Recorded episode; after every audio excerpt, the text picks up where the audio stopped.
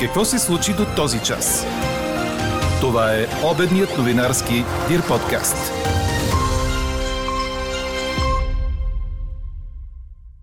Ще бъде ли одобрено искането на България за удължаване на срока за оценка на плана за възстановяване и устойчивост? Европейската комисия ще отговори скоро. Младежи от ромския квартал Надежда в Сливен ще свират на събитие в Парижката филхармония.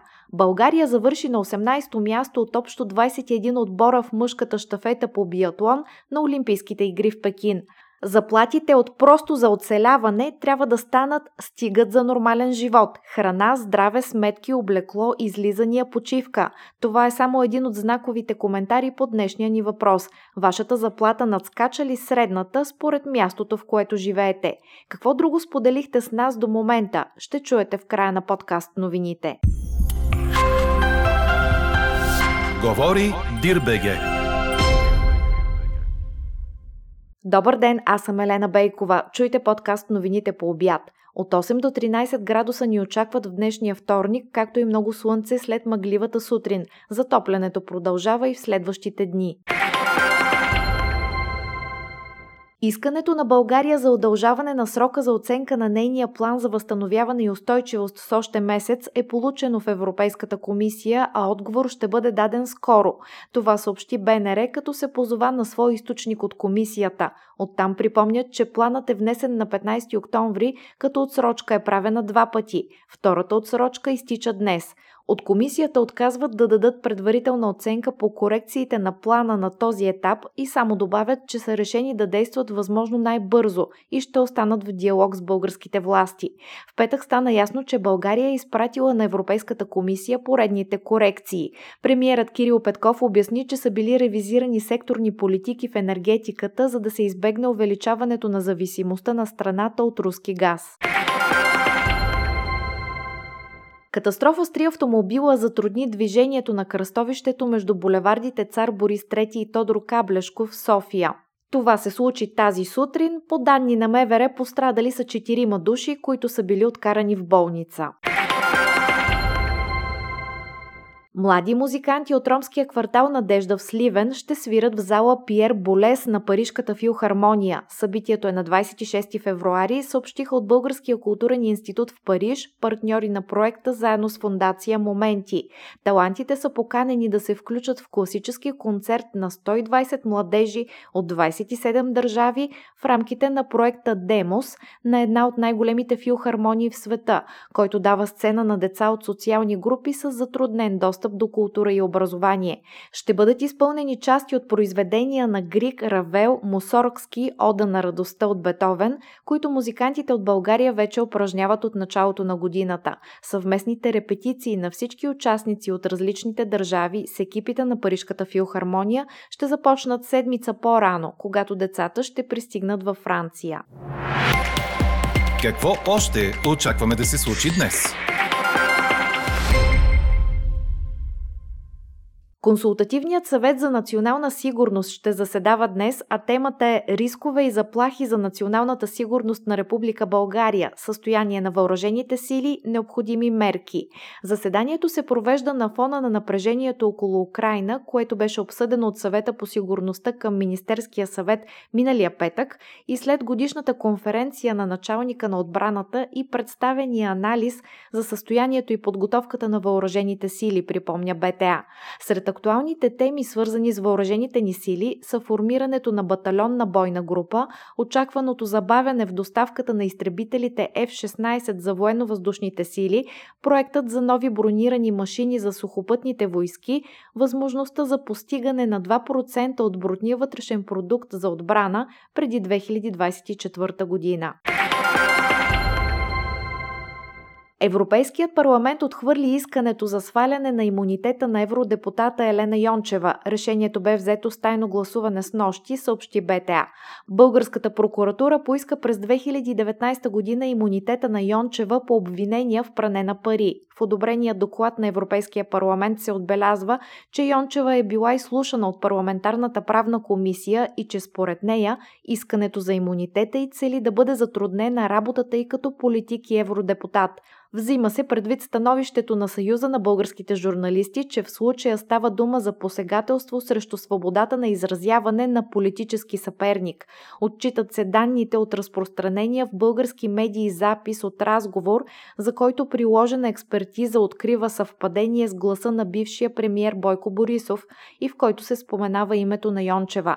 Също така Европейският парламент даде зелена светлина на резолюция на Европейския съвет да предостави на Украйна нов пакет от финансова помощ в размер на 1 милиард и 200 милиона евро, съобщиха от институцията. Пакетът от помощи ще бъде реализиран под формата на заеми и ще бъде предоставен на две равни части в рамките на година. А Reuters съобщава за снимки, направени от сателити, на които се вижда повишено ниво на руска военна активност на няколко места близо до Украйна. Агенцията се позовава на съобщение на частната компания, заснела изображенията. Базираната в САЩ компания, която следи струпването на руските сили от седмици, съобщава, че снимките от неделя и вчера показват значителна нова дейност в Беларус, анексирания Крим и Западна Русия. Тази информация не е потвърдена пред Reuters от независими източници, посочват оттам. Четете още в dir.bg. България завърши на 18-то място от общо 21 отбора в мъжката щафета по биатлон от Олимпийските игри в Пекин, предаде Корнер. Нашите, които бяха в състав Благой Тодев, Владимир Илиев, Димитър Герджиков и Антон Синапов, навъртяха две наказателни обиколки и 11 допълнителни патрона. Големият триумф е за Норвегия и той дойде след голяма драма. Руският олимпийски комитет водеше в надпреварата в почти цялото състезание, но след последната стрелба Едуард Латипов влезе в за две наказателни обиколки и изгуби първото място.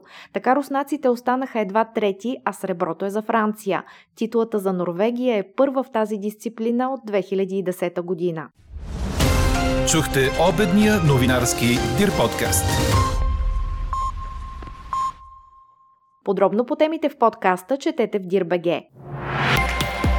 Какво ни впечатли преди малко?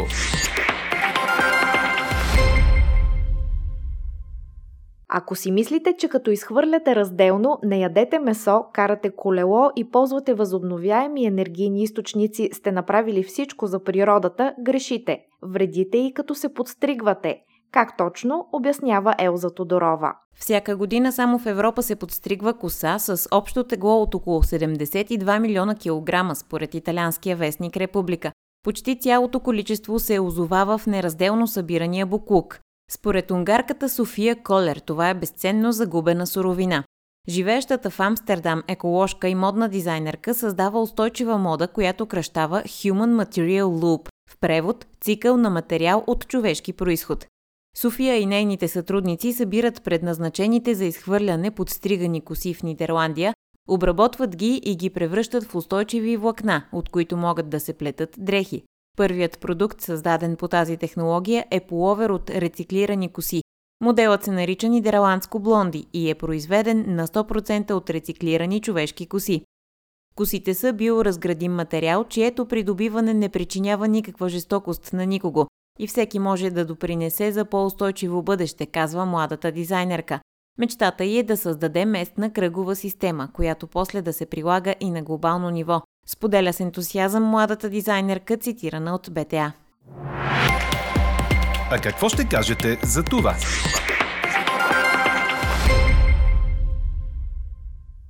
Вашата заплата надскача ли средната според мястото, в което живеете? Ви питаме днес. До този момент в анкетата ни значителен превес имат отговорите не. Днешния въпрос повдигаме във връзка с данните на Националния статистически институт, според които средната работна заплата за страната в края на миналата година е 1612 лева, което е нарастване с около 12% спрямо година по-рано. При работещите в IT сектора и телекомуникациите средното месечно възнаграждение минава границата от 4000 лева. Елза Тодорова обобщи коментарите ви по темата. По темата наши слушатели коментират, че човек получава толкова, колкото заслужава. Заплащането е според знания, умения и образование. Онези, които печелят добре, не мрънкат по форуми колко е несправедливо и как другите получават нереални доходи.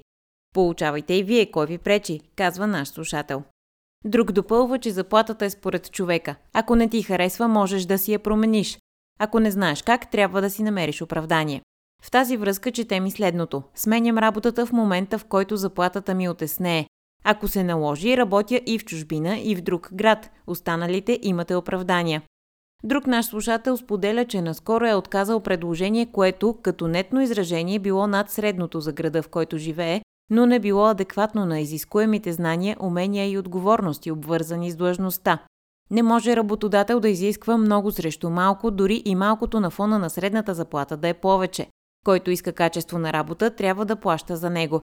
Трети казва, че на 25 години всички учат и работят. После като завършиш и си семеен е доста по-различно. Ово е стандарт. С работа, заплата, овердрафт, кредит и други екстри си на една крачка от клошарството. Слушател смята и, че богатите хора в България са IT специалисти, банкери, лекари и адвокати. Другите са работещи бедни, независимо колко са учили и специализирали. А ето и една шега по темата за заплатите. Викам, скачай, не ще да скача. Показвам краставиците, пак не скача. Какво да я правя сега тази заплата? Анкетата продължава. Гласувайте и коментирайте в страницата на подкаста. Експертен коментар очаквайте във вечерния новинарски подкаст, точно в 18 часа. Слушайте още, гледайте повече и четете всичко в dir.bg.